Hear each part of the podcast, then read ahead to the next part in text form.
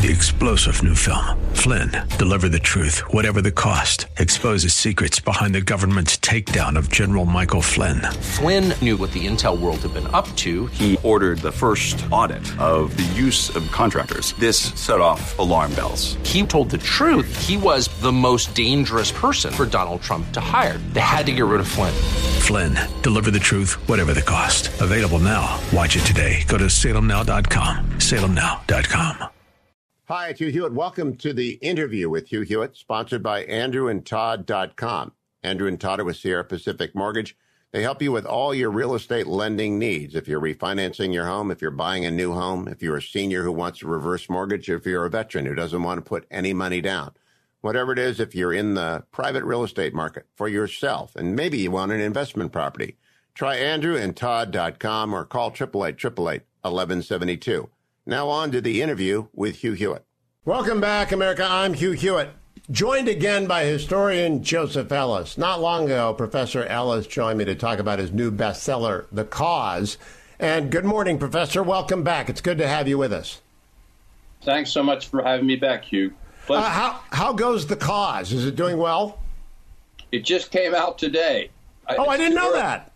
Yeah, today's the publication date. Um, uh, like every uh, new child, of course, I have high hopes for it, and um, but uh, it's too early to tell. Well, I encourage everyone to go and see American Crea- read American Creation, but I didn't know it was pub date. We talked a couple of weeks ago, and since then, I've been looking over.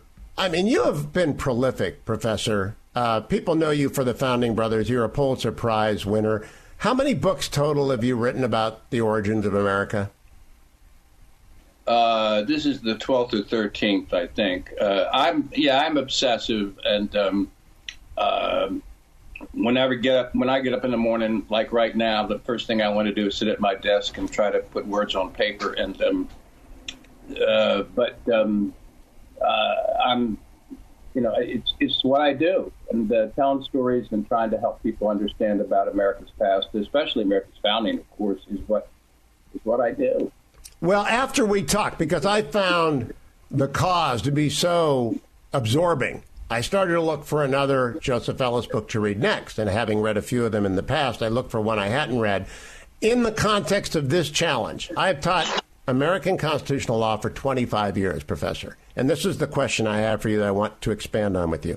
I've taught for 25 years, and I've used the same textbook by Erwin Chemerinsky almost unbroken. And that uh-huh. textbook, like 99% of textbooks begins in 1803 with a case called Marbury v. Madison, authored by Chief Justice John Marshall.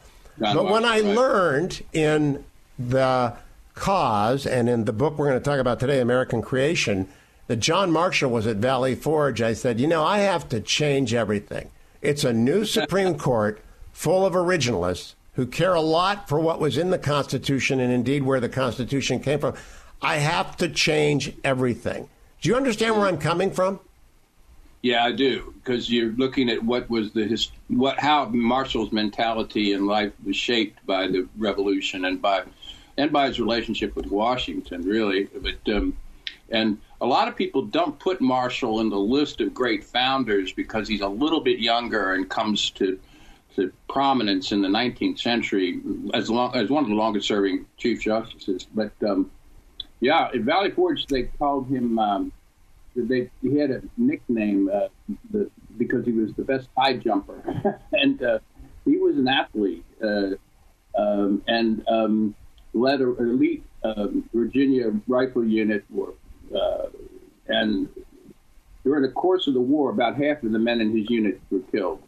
And um, he was like a, a Navy SEAL, and um, uh, and I've always wanted to write a great biography of Marshall, and there's some good ones out there, but he uh, there's not much in the correspondence. there's not a there's not a great one, Professor Ellis. Yeah. I hope you take that up because when I teach the Constitution, I have to teach with a little bit of description about John Marshall, but it begins in 1803, and that's just wrong. So I think your book, American Creation, is going uh-huh. on my reading list now as a first book to get them uh, to 1803. Wise yeah. choice? Is that the one you'd suggest? I looked back at it a couple of months ago, and uh, and I thought, oh gosh, I forgot I did that. You know, and um, and not just on the Marshall thing or what you're talking about, but um, there's a lot of stuff in there because it covers the whole founding and some. It's a first pass on a kind of general history of the founding. Um, uh, I'm glad you like it, Hugh, and I and I think there's something to it. I think that um, most constitutional scholars are trained as lawyers rather than as historians, and um, some of them can do both. Uh, the head of Georgetown uh, Law School can do both, but uh, uh, uh, I think there needs to be room on most media programs for a, a segment called "Unbreaking News." well, well, that's what we're doing right now. We're doing unbreaking exactly, news. That's exactly what we are doing, Hugh. And uh, and once you uh, to take the Marshall example into make it a generalization, once you um, uh, go back and understand Marshall uh, and where he comes from, uh, you have a different window or a different prism through which you're looking at the ongoing breaking news in the present. And um, you know when um, when the uh, evacuation of uh, Afghanistan was not going as well as we wanted, um, and uh, a lot of people were blaming Biden. I thought, you know, no evacuations when you lose a war ever goes the way you'd like to. And the one that I remember, it's when the British are attempting to evacuate uh, what was the United States after they lose the war. Um, in uh, both Charleston and uh, in the southern, the other southern Savannah, uh, there are about 2,000 African Americans are trying to get on the ship to get out because they're they're loyal. They've gone over to the British Army late in the war, and there's not enough room for them. And so, imagine what they would do with a camera now, bringing it up. Uh, let's say 500 African Americans swimming out to the boats, and when they reach up to reach to the boat to try to get in, the British crew's cutting off their fingers. And, it's um, a, it, there are a remarkable series of vignettes to teach the American Constitution from. Yesterday, yeah. George Will was in this segment, the interview with Hugh Hewitt segment, and he uh-huh. pointed out to me that um, Americans don't do political theory except through constitutional law. It is in constitutional law debates that we do our political theory, meaning how ought uh, a government to be structured. And George is right. And therefore, if you want to have that debate today, you've got to know what it was intended to do and to know what it's intended to do, you can't read Marbury v. Madison. You have to go back to the French and Indian Wars, which you do. And my right. favorite example, I'll come back to the French and Indian Wars, is when I teach executive power, I have referred to very briefly who is the most egregious example of executive power overreach. And they will say Korematsu, and that's pretty bad. And they will say Nixon and Watergate, and that's pretty bad. But just in terms of sheer Forget about what the Constitution says we're going to do it. It's the Louisiana Purchase, is it not? You're right. You're right. And it's done by a man who claims that any robust use of executive power is monarchy. And yet it's Thomas Jefferson. And but when the opportunity to purchase the middle third of the United States comes up, he basically says it's too good an opportunity to miss. And he says, I do it for the future, even though I know I'm abandoning my principles to do it. Uh, it does come back to haunt him. Notice he doesn't put that on his tombstone, uh, and um, uh, because then the, the, territory becomes the grounds for which the debate over the Missouri crisis, etc., slavery enters into the question, it, and he's set the precedent for federal control over the territory by purchasing it. Um, and uh, and that means that the, that the federal government could, if it wished to, exercise its power to prohibit slavery in the territory, which he opposes. Anyway. Now, it's fascinating right. me, though. I, I have known about the Louisiana Purchase since, what, sixth grade?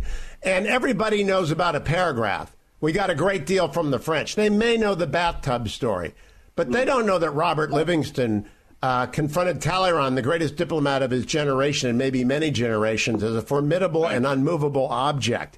They don't know about Monroe going over it. They don't know any of it. It matters to understanding everything about how we govern ourselves. It's a great story. I try to tell it in one chapter at the end of American Creation, but I think that um, uh, uh, it's it, it's it's one of the most significant decisions in American history, obviously, because you know it, it guarantees the effect that we're the manifest destiny is going to mean the whole continent. It really is the first step there, and uh, Frederick Jackson Turner always said that. And uh, um, but it, I, I think that the more you understand American history, the less likely is that you will be so certain of your own convictions that, that you can't argue about them with other people who disagree. It gives you a perspective that almost always leads to more intense and more productive dialogue about why we are here, what we are, and how we got here. And um, uh, and uh, the story of the Louisiana Purchase is like the story of uh, Mississippi. It winds and, and bends around, and uh, it's got lots of different players. And um, whenever you see a straight line in nature, you know, there's no such thing as a straight line in nature. Whenever you see a straight line in American history, you know you falsified the story. You know, I'm sure that our friends at your publishing house are saying, talk about the cause, talk about the cause. And here I am talking about American creation. I might assign both of them because the intensity of the revolutionary spirit infuses yeah. the Declaration of Independence. But right. the myriad problems of the founding are brought together in American creation. They're really bookends. And you write, go ahead. Pardon me? Uh, you write in American Creation, the founding is actually 28 years long.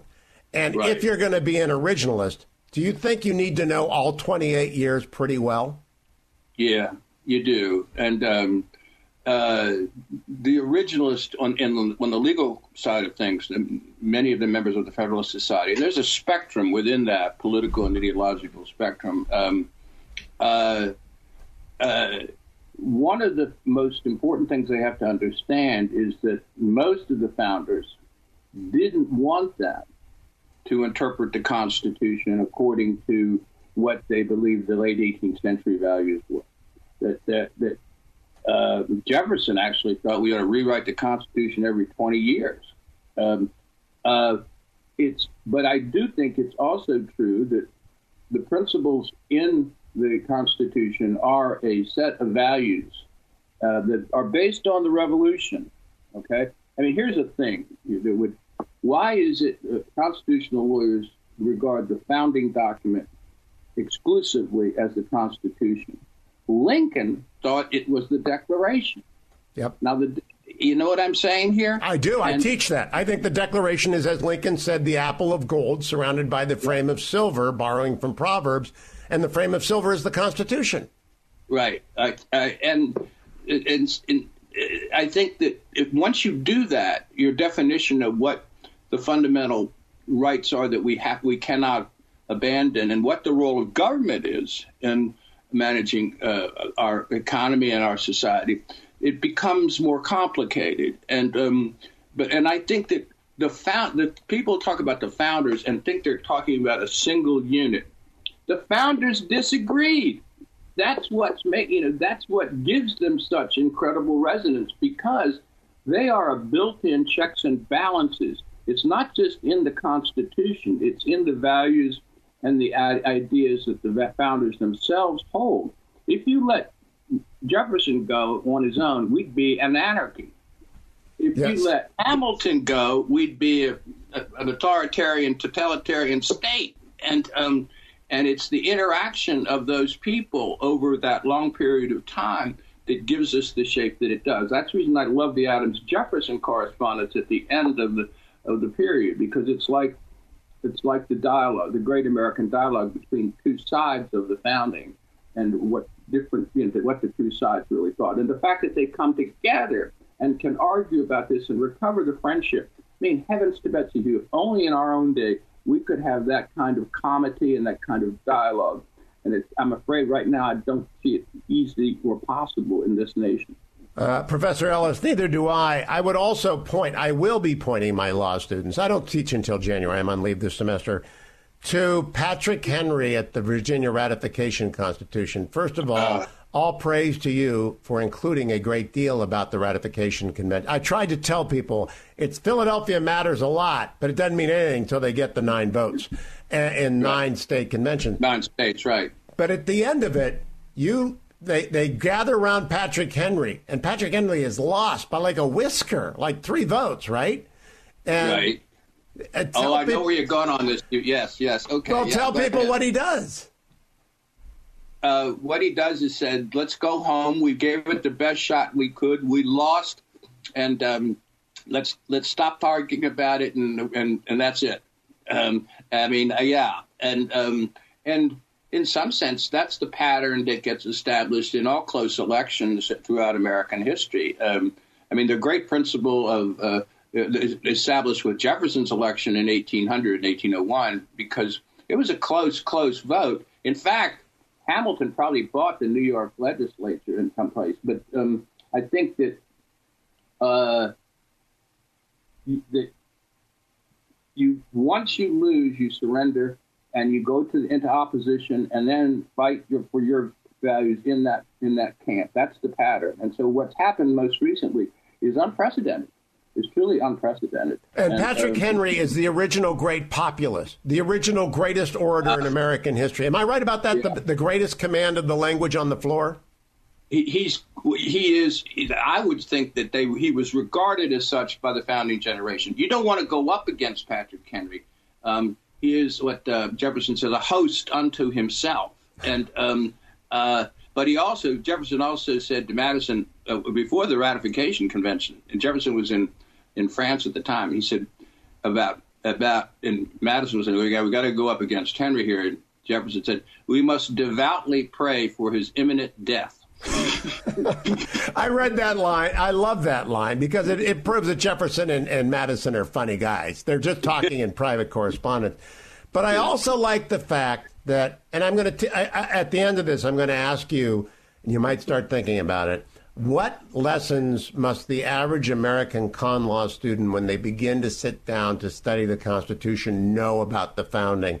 One of them that I believe is that parties were always part of the deal. Now, I'm a party man. I'm a Republican. Mm-hmm. I'm unashamedly a party man. I'm like Disraeli.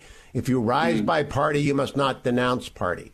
I mm-hmm. like in American creation that Jefferson is a thoroughgoing party man, though he does not want to be known as one. Is that a fair right. statement?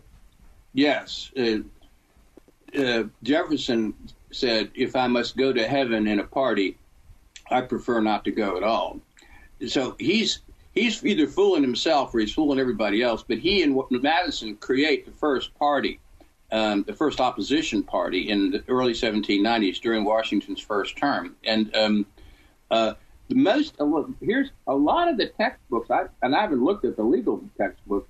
They talk about it as the Democratic Republican Party. That's not what they called it. Right. And it's not called that until 1816 or 1815. It's called the Republican Party. The and first compli- Republican Party. Yep. Yeah. Well, that, that's what's complicated because it turns the the, Dem- the Republican Party turns into the Democratic Republican Party. It turns into the Democratic Party. Okay. The Federalists turn into the Whigs that turn into the Republican Party. So it's it's it's mind blowing, and that's one of the reasons they the textbooks and a lot of good historians. But the word democracy in the late 18th century is an epithet. The yes. word democracy means mob rule. It means surrender of power to a floating mass of people who don't understand what's going on. And so, one of the things that uh, my answer to your question about what they need to know is that res publica means public things. Public things, okay? The highest calling of any kind of statesman is not to do what the people want. It's to do what the public requires. And the public is the long term interest of the people, which at any given moment, many of the people won't, won't fathom and won't understand. A republic is built on a democratic foundation, but it filters the opinion of the, of the people through layers of refinement, which is what they're supposed to be doing in the, in the House and the Senate and the Supreme Court and the presidency. Um, uh, but the public interest right. For example, if, we had a really good debate now, what would we say was in the interest of the American public, of the, the collective interest of the people? And in terms of vaccines and stuff, the public interest presumes that citizens will internalize, or at least the, the, the leading citizens will internalize a collective interest of the whole. So you, you get the vaccine and wear a mask because you know that that's in the larger interest of your neighborhood, of the community you live in, and in the nation at large, so we can get herd immunity. The, the civic the civic religion was well understood. Now they had ferocious debates over particular oh, yeah. ones. Oh, One of yeah, the I mean, lessons I know that I have often taught, but now I have American creation to prove it to them, is that the Constitution was written with the intention of being read and understood by ordinary Americans. It is not a priesthood. Constitutional mm. lawyers are not a cult. They're not the Mithraic prophets. They're, it's not mm. uh, uh, Delphi. That they were handed around to farmers. I had this argument with Justice Breyer on this show uh, because he said the founders didn't understand the internet. And I said, but they understood liberty, uh, Justice Breyer. and, and, I think I'm right. What do you think? I'm on it with you, baby. And um, I mean, Breyer has a new book. I haven't read it yet. He's, and, you know, he's under pressure to retire, as a matter of fact. But the, uh, my impression of Mr. Breyer is he's such a decent guy that he yes. doesn't want to argue about things. You know, let's us gentlemen be able to sit down and, and not argue. And there's some serious arguments that that need to uh, need to happen. Here, I mean, I would venture to guess you that less than 10% of the lawyers in America could be able to answer the following question. Who wrote the Constitution? Interesting. Okay. Everybody would say, be able to answer the question, who wrote the Declaration? Jefferson, yes. right? There would be a very few people. They would say, well, the whole, the whole Congress. No, it's not. Convention. It's not. It's one guy and he's small. And, and he's and you won't hear about him, but he actually speaks more frequently during the convention than any other delegate does. It's a it's a he's an interesting, witty, naughty character, uh, and Gouverneur Morris. And Gouverneur Morris makes. oh, I thought you were mentioning Madison. I thought you were going no, to. Oh, no, no. Morris is the style committee. You're right. Matt, Madison doesn't write it. They surrender control of this to Gouverneur Morris. And the earlier draft of the Constitution, which he revises significantly, uh, begins We, the people of the states of New Hampshire, Massachusetts, Connecticut, etc. And they go down the list. And he changes that. We, the people of the United States. That is the single most important and consequential editorial change in American history. You're okay? right. And uh, because it in one clause takes a position on the issue that's at the center of the entire debate throughout the convention. Are we still a confederation of sovereign states, or have we become something called a sovereign nation? And uh, and they fudged that. And I mean, the compromises reached essentially allow both sides to walk away thinking that they have a portion of the, of the answer. I think what uh, you do so elegantly is that you prove that the Constitution solved the myriad problems of the Confederation by institutionalizing the arguments they were having. And I think that's, that's right. a brilliant observation. I am going to teach that, you know, I'll give a test. In order to okay. get law students to read anything, you have to test them on it because they're busy trying to pass the bar exam. And I understand that. And they've got to get a bunch of stuff from con law. So if I load them up with too much, they'll just blow it off. But if I do a quiz on American creation, they'll read it. One of the things I will quiz them on, and if they listen to this interview, they'll get a tip is the trick that Madison persuaded Jefferson to try in an effort to stop the Jay Treaty. And I uh. think it's a brilliant because because what Jefferson originally proposed is blatantly unconstitutional. Would you explain that? Because it's a brilliant it's a brilliant move by the man who mostly wrote the Constitution, its framework, Madison, and the fellow yeah. who wrote the Declaration about whether or not they're going to honor the rule of law. That's right. I mean, the Constitution specifies that treaties of the United States must be ratified by two thirds of the Senate. Um, and um, Jefferson is opposed, violently opposed to the Jay Treaty. He thinks it's a sellout to the Brits and an abandonment of the French. Um, he, he, by then, he's retired from being Secretary of State. He's back at Monticello. But the people, the press is saying he's the generalissimo and Madison's the general heading this opposition party called the Republicans. What Jefferson says is, look, I don't think the Constitution's right, and we're going to make a change right here. We don't have to do anything formal. That I think the House itself, which they happen to control, the Republicans, can simply vote uh, against this treaty, and that's the end of it. And that is closest to the people, and therefore closest to the values that we hold dear, and therefore we can kill this thing. And Madison says, um, "I don't think we want to do that." Um, Madison is is you know Jefferson's he, he worships the ground Jefferson walks on, and uh, but he a lot of things that Jefferson does are really Madisonian things that he's convinced of. And in this case, what you're pointing to here is he says we don't have to do that. We can stay within the framework of the Constitution by simply saying, okay, if the Senate passes this, the House controls money bills, and the House controls whether or not this this uh, treaty can be funded. And if the House decides not to provide that funding, then we can kill the treaty that way, which is indirect um, uh, but effective and legal and constitutional. And, and so, legal. if you have a if you have a uh, first principles argument, find a constitutional way to advance it. And I think it's a wonderful anecdote that people mm. need to know about. I didn't know about. There are many things I didn't know about in uh, American creation, uh, Professor. But but to quickly summarize. I want them to also read The Cause because uh. men and women died in uh. order to advance a principle. And they died pretty horrible deaths. And Valley right. Forge is pretty damn awful. And I don't think people understand how awful that it was, or what a close run thing it was, or how the vastness of the American space is what eventually won the war. Jefferson recognized it with the French as well. Why do you think they? This is really the argument I want them to hear. Why do you think they need to know everything, at least an outline from 1863 to 1803? They need 40 years of history before they read Marbury versus Madison. Why? Mm.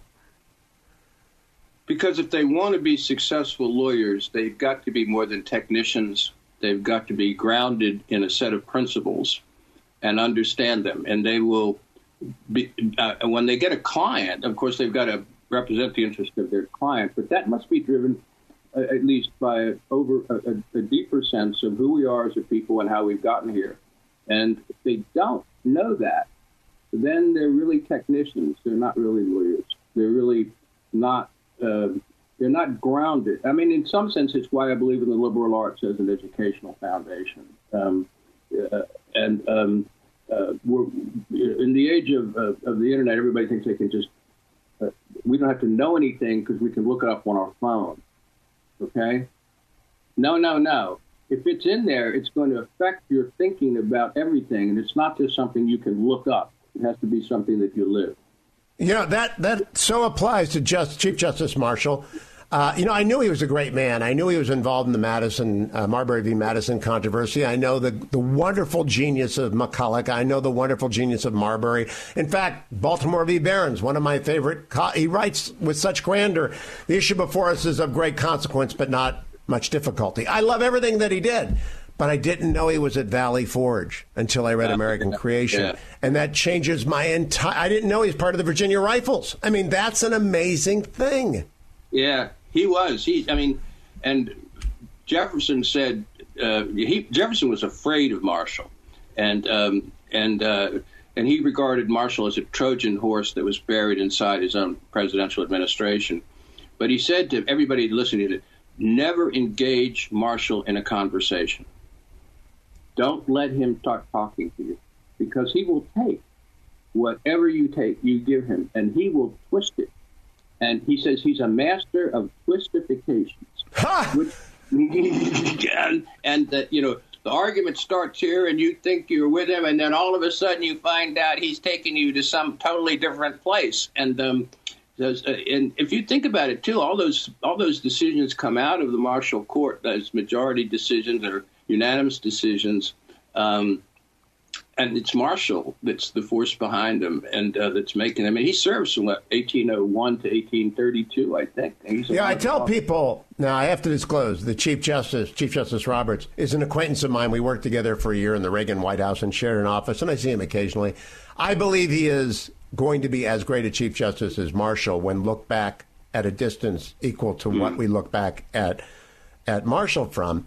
I am curious Professor, if I can give you a suggestion, if you were to write a book, Constitutional History for Law Students, not a very sexy title, uh, but I think it would become a required reading uh, for every law student in America going forward. How long do you think it would be? 250 pages. And I think it would be the most read to a constitutional law for law students. Uh, mm. the, an introduction. I really hope you'll think about that. I know you probably got project after project, and you're out there promoting the cause right now. But we right. can't we can't erase one quick question. I'll let you go. Why does the French? What, what, you know, your your colleague, the Chief Justice, current Chief Justice, was a history major at Harvard and did his uh, senior thesis under Bernard Bailyn. So he's grounded in American history in a way that few others are. And that, I was talking about American history with Harvey Mansfield because I did my undergraduate in political theory at Harvard, and that's a lot easier than history. History. I wish I had done history or English. You know, you, uh, I just went. You, I backfill. I still don't quite get what 1863 was about. But why mm-hmm. does it matter? 1863 to the shots fired heard around the world. Why do constitutional law students need to know about that? You mean 1763? 1763. Yeah, I'm yeah, sorry. Yeah, yeah, yeah, yeah, yeah. Um, well, because that's the start of the Big Bang in the American political universe, and it uh, resonates forward throughout the rest of our next two centuries until our own time. That's when we redecide, we reframe ourselves not just as an independent nation that's free of British control, but also as the first um, nation sized republic in, in, world history. Um, the first to separate church and state, the first to do to divide sovereignty, to say you can do that. That's called federalism. All these new ideas, the, the Enlightenment ideas, and so that you you have to be present at the creation, understand what that's doing. And in some sense, it's a revol- the American Revolution continues as we continue to define what, what those words mean. The Constitution is not a set of eternal principles you can memorize. It's a framework in which we can argue about those principles, and the argument is never ending. And it can be understood and it can be read.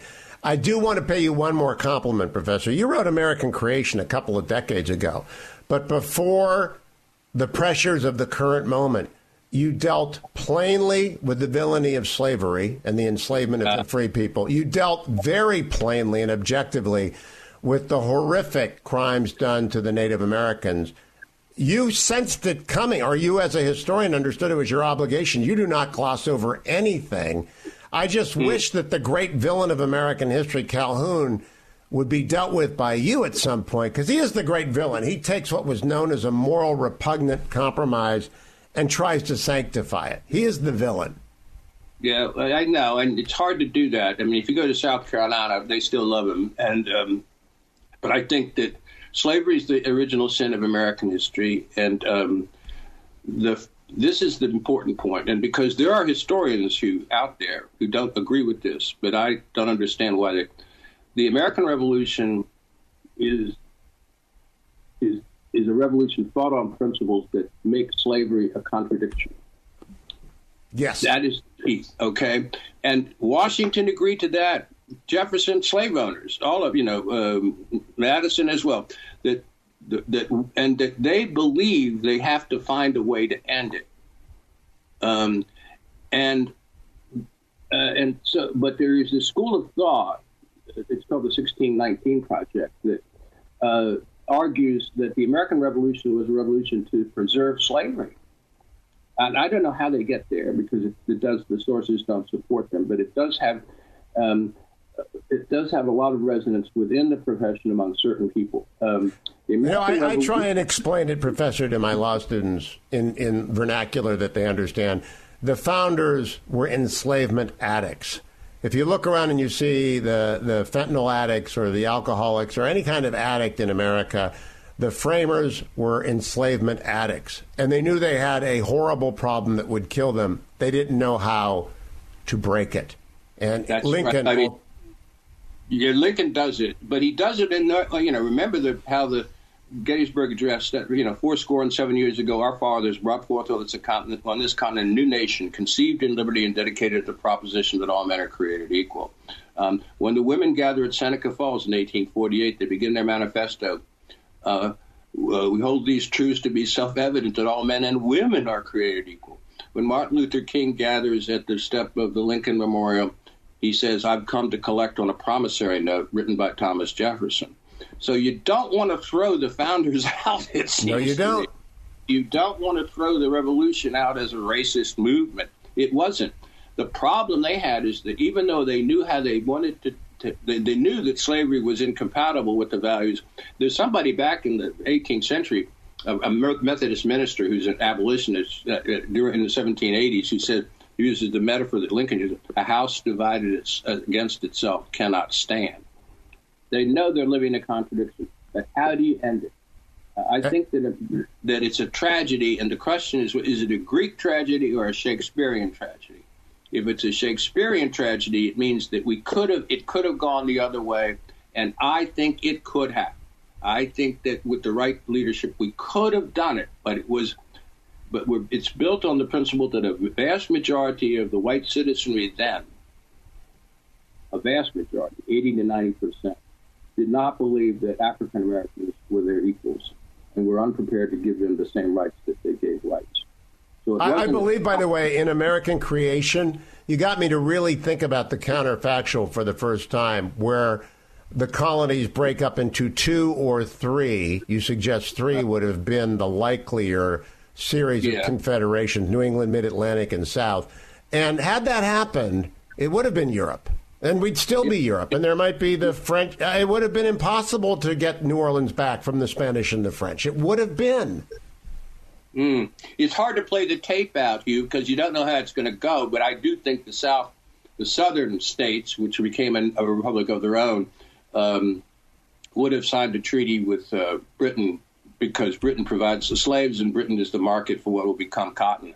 Um, uh, but we can't know that. Uh, no. We don't have. It, but the point you're making is the point that I was making that the the immediate aftermath of the revolution, we're not a nation. We're a confederation of a kind of league of nations, if you will, and it's sort of like the EU, and that's that that's where it looks like we're going to head and it's going to take a kind of benevolent coup d'etat to change that. And we call that the Constitutional Convention. Um, and it's leadership from above, because if you took a poll at that time, 80% of the American people don't care. Um, they, you know, they, the average American is born, lives out his or her life, and dies within a three day horse ride. Their views are local, they're not continental or national. And um, uh, at any rate, I'm really thrilled that you love the book. You got to plug the book that's coming out now at the end of this program so my publisher doesn't kill me. The cause, the cause, the cause. Frank Luntz's rule is that you've got to say the name of a book seven times, and it's the cause. and I'm going to assign the cause and American creation. But I know that an author's books are like children, and you'll never pick a favorite. But people who look at large families always pick the one who's going to win over the long haul. I yeah. think American creation or whatever you write for law students will be in classrooms of law students for decades to come because as originalists rise, they've got to understand what happened before Marbury. And you're the only guy who puts it together in a in a winsome, fascinating, joyous romp. And I think they also have to read The Cause because otherwise they won't understand the rest. Uh, they just won't. yeah, I, I didn't know I was writing the history of the founding backwards you know, and um, and I get to the beginning at the end. But in the same way, if you've ever written a book, you know this. You write the preface last. Yes. Because you don't know where you're going until you've gotten there. And uh, in some sense, the current book, uh, uh, what's the name of the cause? yes, uh, is is the culmination here. And American uh, creation is in the middle of the story, but it then goes backwards and forwards. Uh, anyway, if you're a writer, you know what I'm talking about. I do. I've written a, a dozen books myself, and I must say, uh, they're all very good, and I appreciate the generous dollop of time you've given me. Thank you for the cause. Thank you for American creation. I think my law students will thank you eventually, but they got more work to do now. They will hate me initially, though, I'm afraid. Nah, they'll become lifelong readers of Joseph Ellis. Professor, thank you again for joining me this morning. Thank you. You take care now. You too. That concludes today's episode of the interview with Hugh Hewitt. Thank you for listening. Make sure you come back and check out all the other podcasts on the Salem Podcast Network. And remember, to thank our sponsors, andrewandtodd.com. If you believe in long form interviews like I do, then do your real estate transactions with Andrew Del Rey and Todd Avakian. I've known both men for a long time. AndrewandTodd.com. Go there, answer a couple questions. They'll tell you what's best to do with your house, or call them at 888 888 1172. You'll be glad you did, and you'll be glad that you listened to the next episode of The Interview. Three star general Michael J. Flynn, head of the Pentagon Intelligence Agency, knew all the government's dirty secrets. He was one of the most respected generals in the military. Flynn knew what the intel world had been up to. He understood its funding. He ordered the first audit of the use of contractors. This set off alarm bells. The explosive new documentary, Flynn, Deliver the Truth, Whatever the Cost, and covers the facts behind this scandal. Flynn told the truth. He was the most dangerous person for Donald Trump to hire. I find out the worst enemy that I'm going to face in my life is right here in America. They took my assessment and they wanted me to change it. And I was like, I'm not changing it. They had to get rid of Flynn. With in depth interviews, archival footage, and never before seen personal records of the man behind the headlines. I just felt like I was drowning. Flynn, deliver the truth, whatever the cost. Available now. Watch it today. Go to salemnow.com. Salemnow.com.